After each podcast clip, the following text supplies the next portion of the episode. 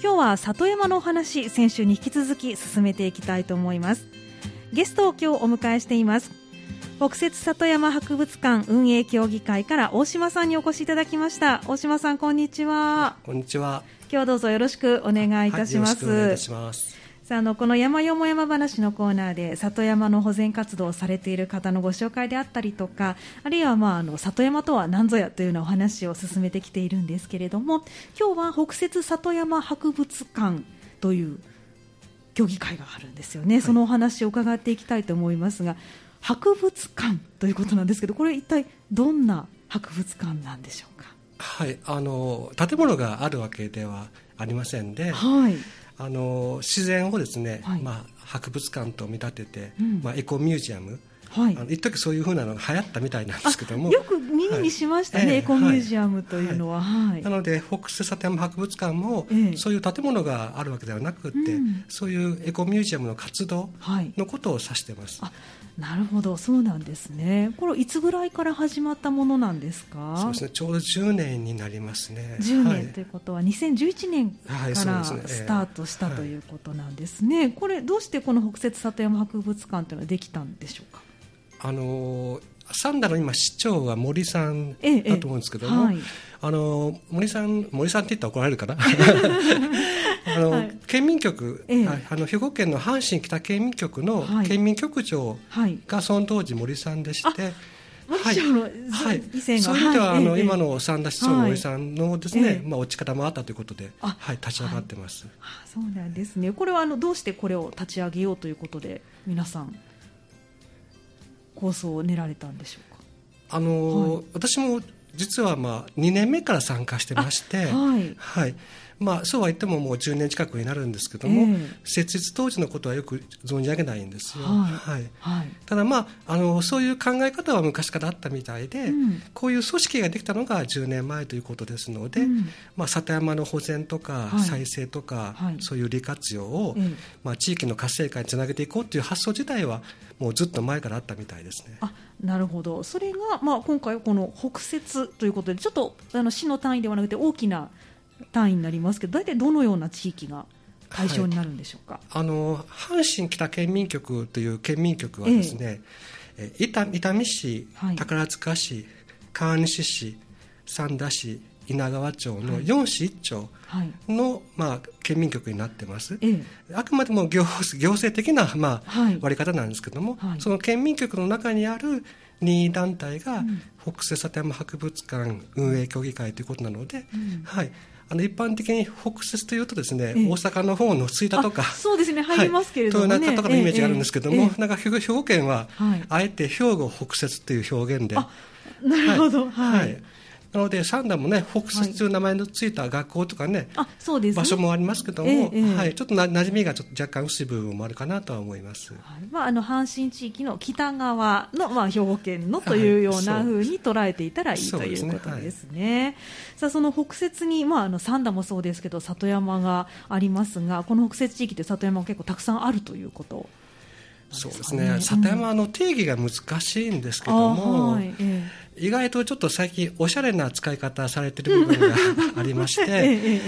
田舎というのとかですね、もしくはふるさとっていう表現を使わずに、里山っていう表現を使われるケースが多いので、なかなか里山を定義するのは難しいと思うんですよ。でも、その先ほどおっしゃったちょっとおしゃれな里山というのは、川西の方なんかでもよく耳にしますけど、ピザ屋さんがあったりとか、古民家を改修したレストランがあったりとか、そういったこともよく耳にしますが、それも里山の活用の一つになっているということですかね。で、そういう部分というのは、地域振興ということですので、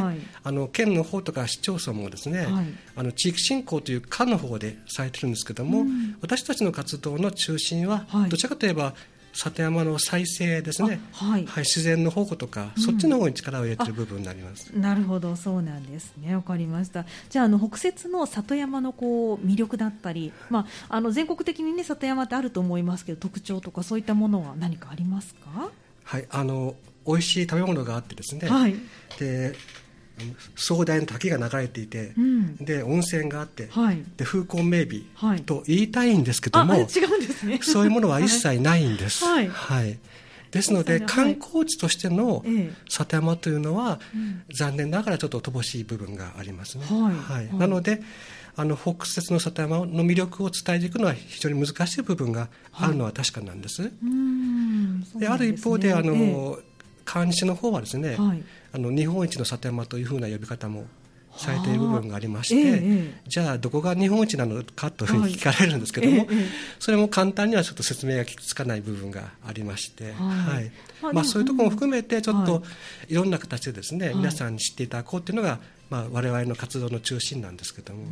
そうなんですね、日本一の里山というふうに川西の方は言われるというお話がありましたけれども、今でも昔のこう暮らしというのが、わずかながら再現されているというふうに認識してていいんでしょうか。そうですね、はい炭焼きという文化がまず残っているということですね。炭焼きの文化ですね、はいはい、日本全国炭焼きをされているところはあるんですけども、家業として炭焼きをされているところで、その炭焼きをする過程がですね、里山を使った過程ということで、そういう意味で、非常に重大な値打ちがある形になりますね。そうなんですね、はい、他で炭焼きをしているというのは里山を使っているわけではない。そうですね、炭は輸入品の炭なんか安いので、結構そういうのが入ってきてますけども、日本でも備長炭ですとか、いろんな有名な炭があるんですけども、黒川の場合は菊炭という炭で、お茶会で使う炭なんですけども、茶道で使うんですね。この炭はちょっと普通の炭とは違う炭でして、これを作るためにはですね、本当に里山のことをよく知ってなければできないような、そういうふうな炭なんですよ。そういうことの文化とか技術が継承されているという意味では、本当に値打ちがあるかと思いますね。そうなんですね。でもかつてはじゃあ日本全国どこでもそんな感じだったんでしょうかね。昔はガスも電気もなかったですから、もう火が、いわゆる大事な時代っていうのは、薪とか炭とかが非常に重宝されたわけなんですよね、ですから日本全国どこでも薪とか炭は作られてたんですけども、いわゆる昭和に入ってからの産業革命で、ガスとか電気に変わってしまって、もうほとんどもうなくなってしまったということになってますけども、なるほど、そうなんですね。でもこの川西の、文化というのはずっと継承されているということなんですね、この菊炭が、有名だという話はご存知の方もいらっしゃると思いますけど、これ自体はその山の中で作ってるということなんです。それとも山の材料を使って作ってるということなんですか。炭を作るのはすごく重労働で、そうなんですね。木を育てて、切って運んで、焼いて、またそれを人里に持っていかないといけないということなので、昔は何も機械がなかったので、山の中で炭を作ってたんですよ、なので大変だったんですけども、当然山の中ってことになってくると大変だということと、炭を焼くにはやっぱりいろんなその経験が必要だということで、炭を焼いている間はずっとその窯のそばにいないといけないということで、そうなんですね、かといって山の中にですね、家を構えたりとか、そこで仮の宿を取ったりするのは大変だということなので、今はご自宅の家の近くに炭窯を作って、されている方がいらっしゃいます。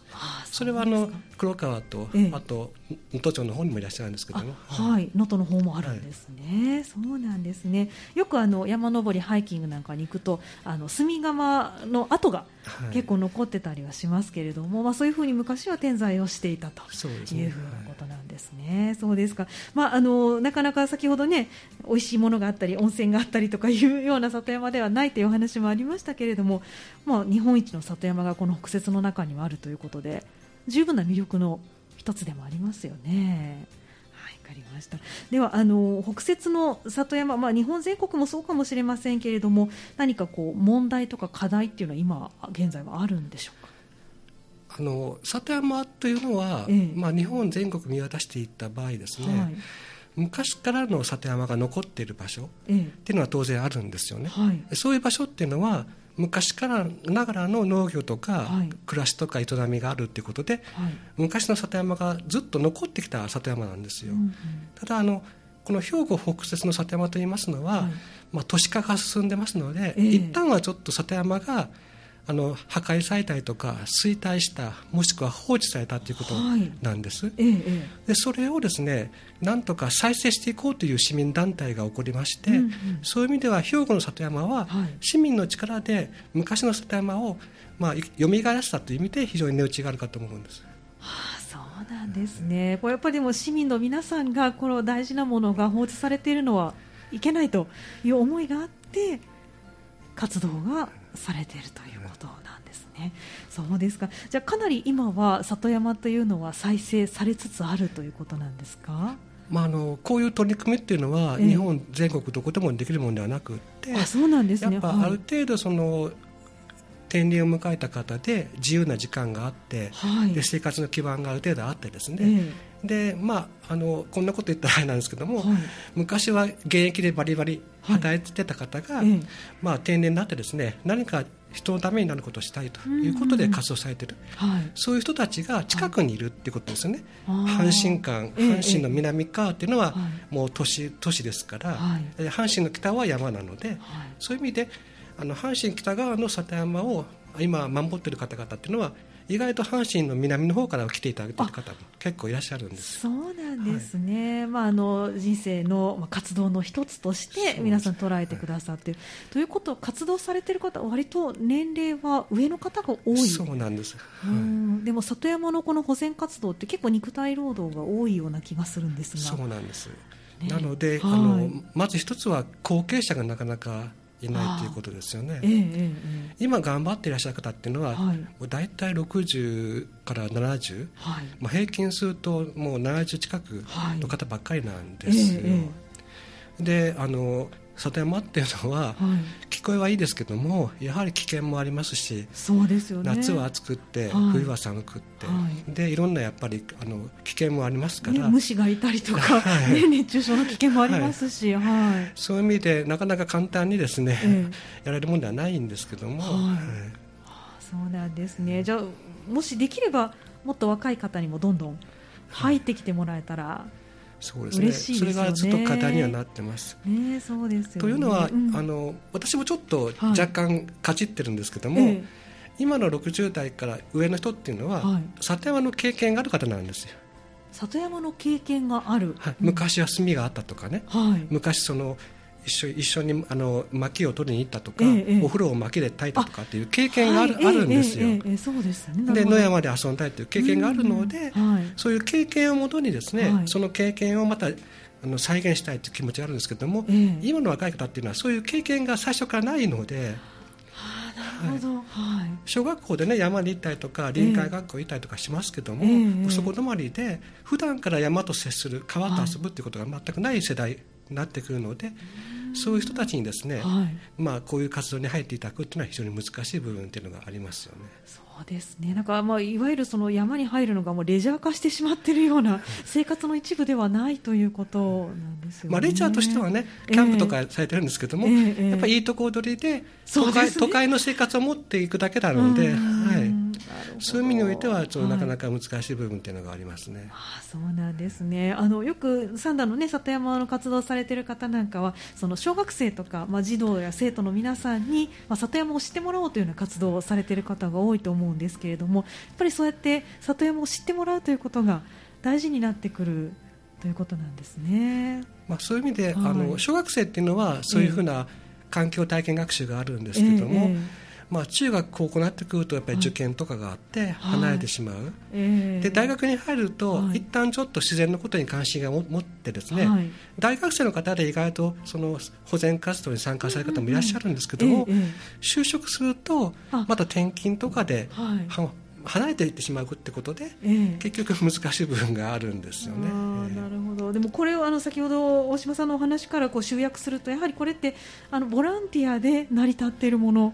ということなんですよね。お仕事ではちょっとなかなか難しいということなんですよね、はい、もう皆さん手弁当で、はい、されてます、されてるということなんですよね、でももしできれば、ね、土曜日とか日曜日とか夏休みとか冬休みとかそういった期間使って若い人たちにどんどん参加してもらえたら嬉しいですよね、はい、そういう機会を作るのも、私たちの仕事にもなってますので、はい、この運営協議会としては協議会で里山保全活動をしているわけではなくてどういったこう活動の、はい、され方なんでしょうか。はい、里山の再生保全、利活用をしている個人の方、団体の方を応援するという活動がメインになります。なるほど。個人の方、はい、そして団体の方を応援している、バックアップをしている、はい、ということになるんですね。はい、わかります。ではちょっとその詳しいお話、このコーナーの後半でまた伺っていきたいと思いますので、どうぞよろしくお願いします。はい、今日の山よも山話は里山のお話です。国設里山博物館運営協議会事務局長の大島さんをお迎えしまして、後半もお話を伺っていきたいと思います。大島さん、どうぞよろしくお願いします。よろしくお願いします。はい、北摂里山博物館、北摂にある里山の保全活動をされている団体のバックアップもされてらっしゃるというお話があったんですけれども、具体的にどんな活動を行っているのか、他にもあるかと思いますので教えていただけますか。はい、基本的に保全活動というのはボランティアの方にお願いしている部分があるんですけども、はい、いくら手弁当といってもですね、はい、道具もいりますし、全くお金がいらないわけではないですし、それを全部、持ち出しというのも大変だという部分があるので、一定の基準がありまして、はい、そういう保全活動をされている団体さんにですね、はい、県の方が助成金を出してます。なるほど、なるほど。この助成金の窓口とかもこちらの方でさせていただいてます。そうなんですね。なるほど、分かります。でも確かに手弁当で全部というと本当に大変になりますし、結構道具っていろいろいるんですよね。ヘルメットがいったり、木を切ったりもされますし、やっぱりハサミはやっぱり、ある程度使うと摩耗してくるんで、手入れが必要ですし、買い替えも時には必要になってきますんで。でもそういったバックアップしていただけると、団体の皆さんも活動がしやすくなりますね。他にはいかがですか。先ほど小学生の、自然体験の話があったんですけども、子ども北摂里山探検隊という、イベントをやってまして、だいたい年間に6回ぐらいなんですけども、北摂の里山を、フィールドにしまして、子どもたちと親御さんと一緒にですね、里山の、自然を体験していただこうということで、いろんな内容の活動をやってます。そうなんですね。年に6回ほどということですけれども、具体的にはどんな活動があるんですか。この間ですね、三田で行きますと、有馬富士公園がありまして、福島大池という大きな池があると思うんですけども、あの池でですね、カヌーをやりました。そうなんですね。福島大池でカヌー、気持ちよさそうですね。初めての試みなんですけども、そうですか。なかなか最初からね、里山とは何かとかね、自然をどうとか言っても大変なんで、まずは楽しんでいただこうということで、本当にちょっと初めての試みではあったんですけども、せっかく池があるんだからということで、そこでカヌーをやりました。そうなんですね。この日はいかがでしたか。カヌーは雨がねちょっと降ってくる状態で。そうだったんですね。雨天でもカヌーはできる、できなくはないです。もともと濡れますんでね。そうですね。なんとか、無事終わりました。そうなんですね。じゃあ、そういった体験学習ということですけれども、楽しめる要素がたくさんある、ということなんですね。これは親子で楽しめるものということですか。お子さんと必ず保護者の方が来ていただく形でやってますので、親子で体験していただくということなんですけども、親子で体験できるものがあったり、一般の方がこう勉強できたり体験できたりというようなものはあるんですか。里山大学というですね、里山大学、市民大学を運営していまして、そこは、18歳以上の方であれば、どなたでも参加できるということで、これは子ども探検隊は今のところ無料でさせていただいているんですけども、里山大学は若干お金をいただいておるんですが、いわゆる里山の保全活動をやってみたい、興味があるという方を対象にしたですね、市民大学の方を運営しています。大学ということですから、こちらはもう少しアカデミックな感じ。いやもう本当にそういう意味では子ども探検隊の大人版といっても、すごく一般的な市民大学よりは本当に何て言いますか、砕けたって言ったら怒られますけども、はい、フランクな形でさせていただいてます。そうですか、はい、ということはもうどちらかというと座学よりは、はい、体験学習の方が多い、はい、ということですね。座学増やすと怒られるんですよ、はい、そうなんですね。なのでもうできるだけ外に出ていってですね、はいはい、いろんなことを体験していただこうと思ってまして。そうですか、はい、これはどれぐらいの回数でされてるんですか。まあ、これも9回ぐらいですね。9回、はいはい、もう今年は終わってるんですかね。募集は終わってまして、今回10期生になるんですけども、はい、10期生の方が今ちょうどその活動されてまして、はいはい、この間は黒川の方に行ってきまして、はい、まあ、いわゆる日本一のサテマっていうのはどうして日本一なのかっていうのをまあ勉強していただいたりとかしてます。はい、そうなんですね、はい、全部でこれを9回の講座ということになるんですね。毎年募集はいつぐらいにされてるんですか。大体1月から2月ぐらいから、はいはい、始めましてさせていただいて、はい、で5月から開講なんですけども、昨年はまあコロナの関係があったので、夏以降にちょっとずれたんですけども、そうなんですね。はい、今年もちょっと最初は第1回は引っかかってしまった部分もあって、若干ちょっと軌道修正している最中ではあります。そうですね。はい、じゃあ、まあ、親子で参加したいという方は里山探検隊の方に、はい、そして一般の方はこの里山大学の方で、ね、学ぶことができるということですね。はい、子ども探検隊は毎回募集なので、こちら毎回募集になるんですね。はいはい、大学はまあ1回、はい、年に1回だけなんですけども、はいでサンダーでいきますと、はい、10月にはその有馬富士公園で里山の保全活動の実技研修を2回にかけてやります。はいはい、これは、子どもさんいや大学の方で、はいそうなんですね。はい、子どもの方もですね、里山の、保全活動の、まあ、基本的な部分ですね、はい、草刈りとか、まあ、植物の観察とかっていうのをやりますけども、そうなんですね、そういったことも含まれているということですね。わ、はい、かりました。では今後、まあ、他に何かイベントがありましたらご紹介いただきたいなと思うんですが、はいはい、まあコロナの関係で、まあ、どうなるかちょっと分からない部分もあるんですけども、はいまあ、この夏の時期はさすがにちょっと外させていただいてまして、そうですねちょっと暑さがありますのでね、はい、そうですね、まあ、県民局の事業としましては、はい、10月の10日にですね、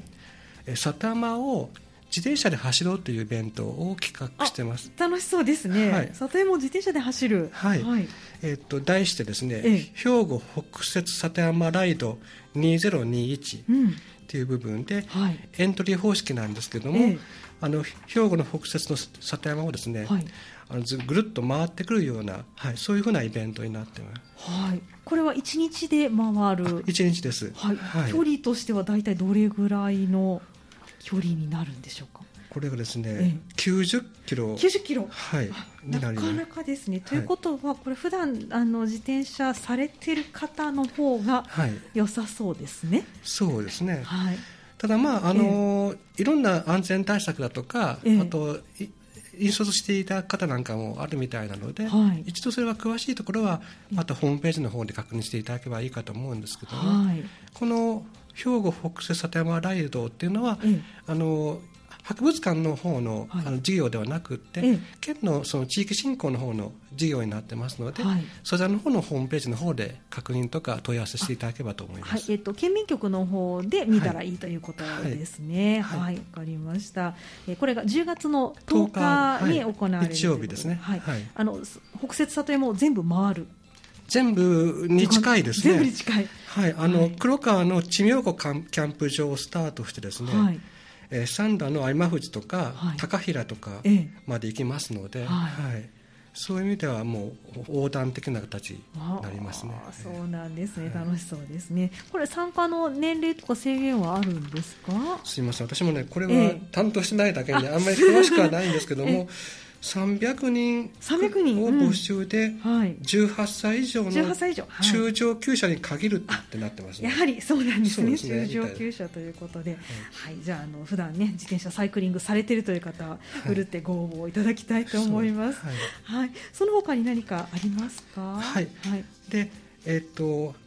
私どもの方で関係しているイベントとしましては、はい、同じ10月なんですけども、はい、30日の土曜日、はいはい、これがですね兵庫北摂里山アートフォーラム、はいというふうなイベントをですね、開催させていただきます。はい、これはどんなイベントなんでしょうか。これはですね、実はこの今ステーションの近くにあります人と自然の博物館、はい、あちらが会場になりまして、まあ、アートとそれから里山っていうのは一体どこに共通点があるのかということにもなってくるんですけども、まあ、それはちょっと内緒ということなんですね。お楽しみなんですね、はい、場所としましては人と自然の博物館のコロンビアホールっていうのがありまして、そこでまあ講演会があるんですね、で中庭の方では、美術品をちょっと置かさせていただくみたいな形を考えてます。そうなんですね、最近アウトドアでアートを楽しむというのは ね、割と日本国内でもされているところが出てきてますけれども、それが一泊でもう行われると、もうそこまで大きな規模ではないんですけども、ただまあ大きな規模でされてますような六甲ミーツアートさんとか、あと黒川の方でされてます川西のアート2年に1回あります、そういうフェスティバル、その関係のことも含めて、いろんな、集大成のことをやってみたいなとは思ってはいるんですけども。そうなんですね、こちらは参加申し込みなどは必要なんですか？9月に入ったら申し込みの受付を、始めさせていただこうと考えています。これは講演会に申し込みが必要ということで、中庭のアートも見るのに申し込みが必要なんですか？ないですけど、もともと自由に入れる場所ですので、そこは自由に見てもらってということで、これはアートも10月30日土曜日だけになるんですかね？ただ1日限り、中庭の方の展示は1週間前ぐらいから始めようかと思ってますけども。そうなんですね。じゃあそちらを皆さん自由に楽しんでいただいて、で講演会の方は申し込みが必要ということですね。そうですね、これは参加無料になってます、参加費無料ということですね。わかりました。なかなか先のことが、見えないということもあるんですけど、今は新型コロナでまた新しい、株が出てきた等々で感染者も増えてますけれども、もし緊急事態宣言などが出た場合はどうなるんでしょうか？中庭の展示はおそらくそのままですね、密を避けた形で開催させていただく形になると思います、でフォーラムの方は、講演とかが中心になりますので、ウェブ開催みたいなことがあり得るかもしれません、なるほど、そうなんですね。わかりました、結構有名な方が来られますので。そうですか、それもまだいやそれ実はご存じない方も結構多いんですけども、JR の三田の駅の改札出たところに、私どものポスターラックがありまして、そこにバーンとでっかいポスターが貼ってあってですね、でパンフレットもそのラックに入ってますので、詳しくはそこに行っていただいて、ゲットしていただければと思いますし、専用のホームページも開設しておりますので、そこでまた見ていただければと思います。講演会の内容もまだ秘密ですかね？もう別に秘密にするほどではないんですけども、今までは里山の再生と保全と利活用を中心としたですね、バックアップをやってたんですけども、ちょっと目線を変えてですね、アートの方から里山の魅力を考えたりとか、課題になっている若者とか若い人たちに、ちょっと興味を持っていただこうという部分のちょっと手探りでやっていこうということになりますので。そうですか、これ講演会は何名か登壇される方がいらっしゃるんですか？結構有名な方が、大変有名な方がちなみにそれはどなたが？東京の方からですね、北川フラムさんという方がいらっしゃって、知る人ぞ知る方らしいんですけども、これはアート業界で、いわゆる里山でですね、芸術祭を数多く手掛けていらっしゃる方で。そうなんですね、わかりました。じゃあその北川さんのお話もぜひね、楽しみにしていただきたいと思います。でなぜかですね、司会というか、パネルディスカッションのファシリテーターを私せいっていう話になりまして、じゃあ大島さんも登壇されると。そうなんです全くその話し下手でなかなか滑舌も悪くてですね、どうなるか不安なんですけども、今日はじゃあいい体験になったかもしれませんが、ということでこれが10月の30日ということで、9月に入ってから受付が開始されるということですね、詳しくはじゃあホームページと、あとそのチラシの落が三田駅にあるということですから、皆さんにご覧になっていただきたいと思います。今日の山よも山話は、北摂里山博物館運営協議会から事務局長の大島さんをお迎えしまして、北摂里山博物館についてお話を伺いました。大島さん、今日どうもありがとうございました。どうもありがとうございました。以上、山よも山話のコーナーでした。